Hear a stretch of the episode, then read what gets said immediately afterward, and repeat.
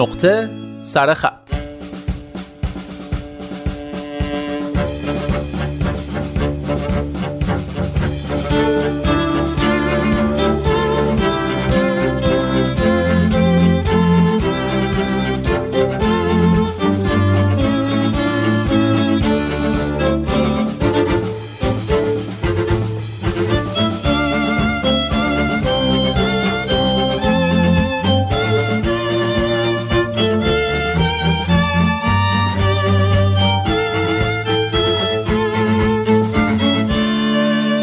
در کنفرانسی در 14 ژوئن نیکولا مندلسون یکی از مدیران فیسبوک پیش بینی کرد که این شبکه اجتماعی در ظرف پنج سال آینده تماما ویدئو خواهد شد. او گفت سال به سال شاهد کاهش متنها هستیم. اگه قرار بود شرط ببندم می‌گفتم ویدئو ویدئو ویدئو. در این حین مقاله‌ای که به تازگی در نیویورک تایمز منتشر شده زندگی گروهی از جوانان اهل مهمانی را گزارش می کند که اسم خودشان را گروه اسنپ پک گذاشتند این گروه برنامه شبهایشان را حول محور گرفتن عکس هایی تنظیم می کنند که بتوانند با دنبال کنندگانشان به اشتراک بگذارند. برای آنها گرفتن عکس و ویدیو از طریق اینستاگرام و اسنپ راهی برای به یاد سپردن شب نیست بلکه رویداد اصلی شب است. این دو روایت به نتیجه یکسانی منجر می شود. تصاویر دارند مسلط می شوند.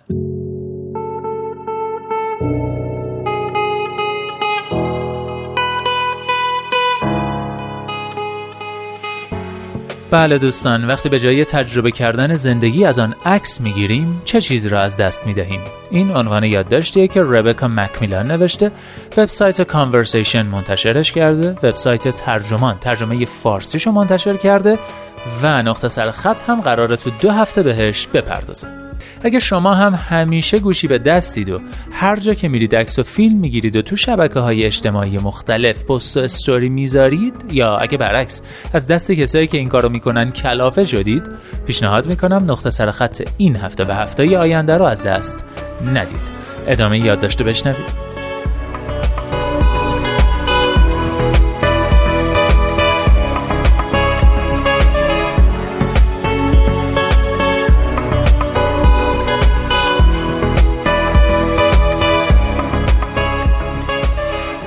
تصاویر بیش از پیش به بخش مهمی از رابطه با دیگران تایید شدن و ثبت کردن تجربه های جدید تبدیل شدند و با اینکه ممکن است به نظر بیاید که باران رنگ ها و پیکسل ها و صورت ها و چشمنداز ها تخیلات ما را غنی تر می کند و رابطه من را با جهان بهبود می بخشد به نظر می رسد که خلاف این موضوع در حال رخ دادن است. مری پایلون روزنامه‌نگار در مقالش اینستاگرام تعطیلات را نابود می کند شهر داده که چگونه زمانی که از معبدی در کامبوج بازدید می کرده دریایی از گردشگران مشغول گرفتن عکس بینقص و به اشتراک گذاشتن آن بودند و عجیب که هیچ کس واقعا حضور نداشت. در حقیقت میل شدید و ناگزیر به نشان دادن بیدرنگ و الکترونیکی خود پدیده است که منحصرا دوران دیجیتال ما ممکن کرده است بله داشتن قابلیت به اشتراک گذاری تصاویر بیشتر با مخاطب گسترده تر مزیت هایی هم دارد اما تمایل روزافزون به ثبت و ارسال این تصاویر جای تمرکز ساده و رابطه مستقیم انسانی را گرفته است.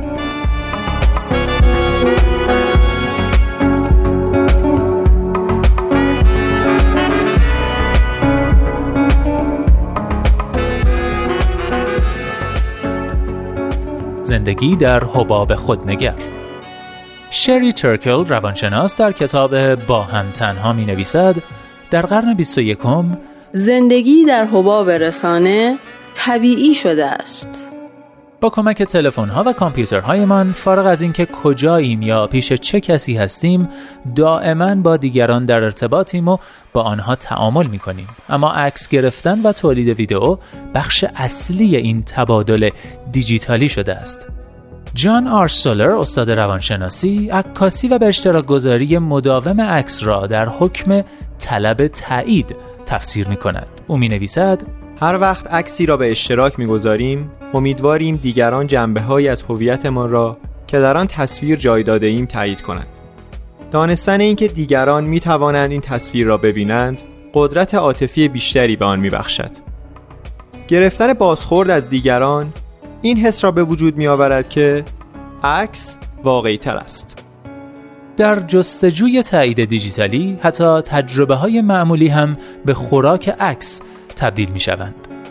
به جای اینکه حضور داشته باشیم یعنی جایی که هستیم باشیم و واقعا مشاهدهش کنیم مایلیم که از همه تجربه های زیسته به مسابه فرصتی برای بازنمایی و بیان بسری خودمان بهره ببریم بخشی از مشکل این نوع از مستندنگاری مسررانه مرز که بین بازنمایی یا بیان و بازاریابی یا کالایی کردن زندگی روزمره مثل گروه پک است.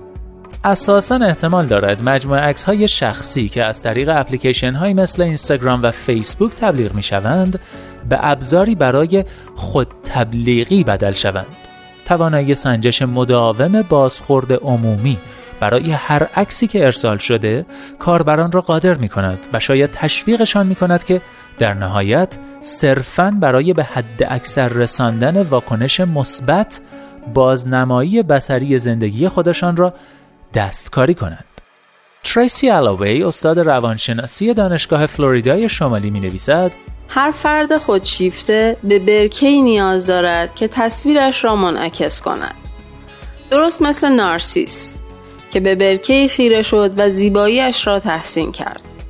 شبکه های اجتماعی مثل فیسبوک به برکه دوران مدرن ما تبدیل شدند. علاوه و گروهش در پژوهشی در سال 2014 ارتباط بین استفاده از فیسبوک و همدلی را بررسی کردند. آنان دریافتند با وجود اینکه عواملی در شبکه های اجتماعی وجود دارد که رابطه اجتماعی را تقویت می کند ویژگی های تصویر محور پلتفرم یعنی قابلیت به اشتراک گذاری عکس و ویدئو خصوصا در خود فرو رفتگی ما را بیشتر می کند.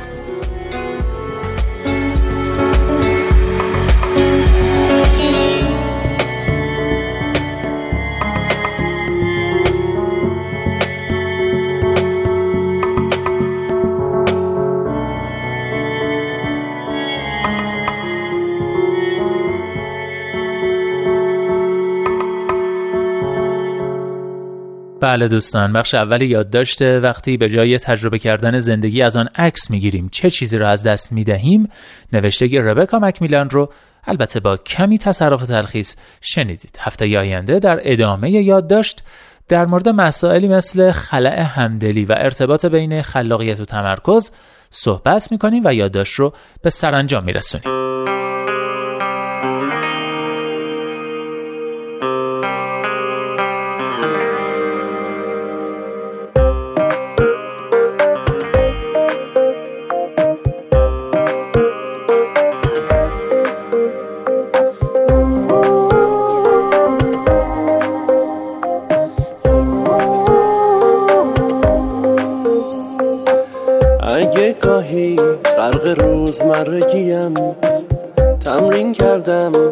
بگم عاشق زندگیم. عادت کردم به سفر به حال خوب.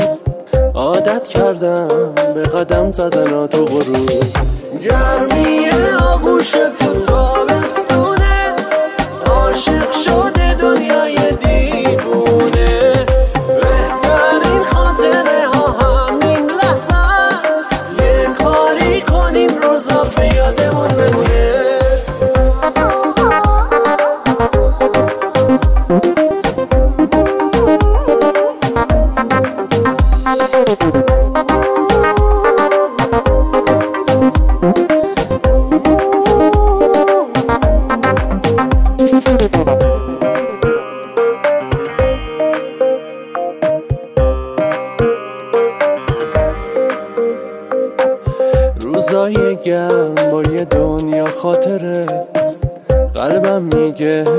ساحل یکی منتظره. حالم خوبه همیشه تو این هوا. نور خورشید داره میتابه رو ماسه ها. گرمی تو تابستونه عاشق شده دنیا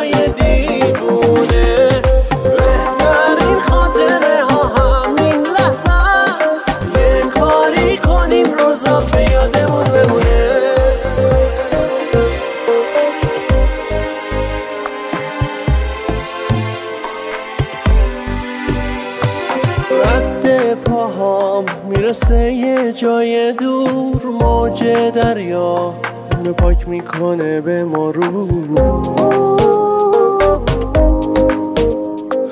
غرق سکوتم توی این همه صدا تا تو هستی برم از همه دل خوشی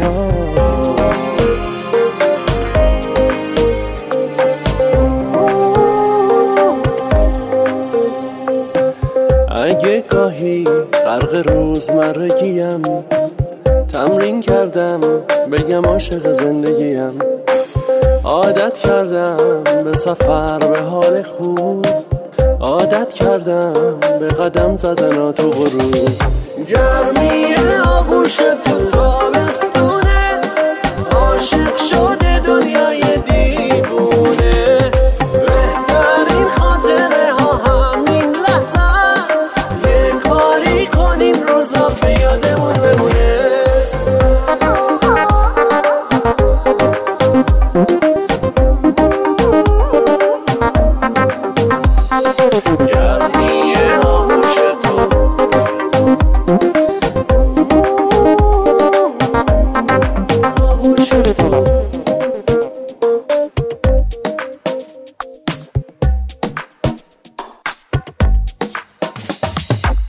اینجا ایستگاه مهر و دوستی است رادیو پیام دوست. یه جای دور رو شنیدید با صدای سعید مدرس. آهنگسازی و تنظیم این آهنگم کار خود خواننده است و ترانش رو رویا شکیب سروده.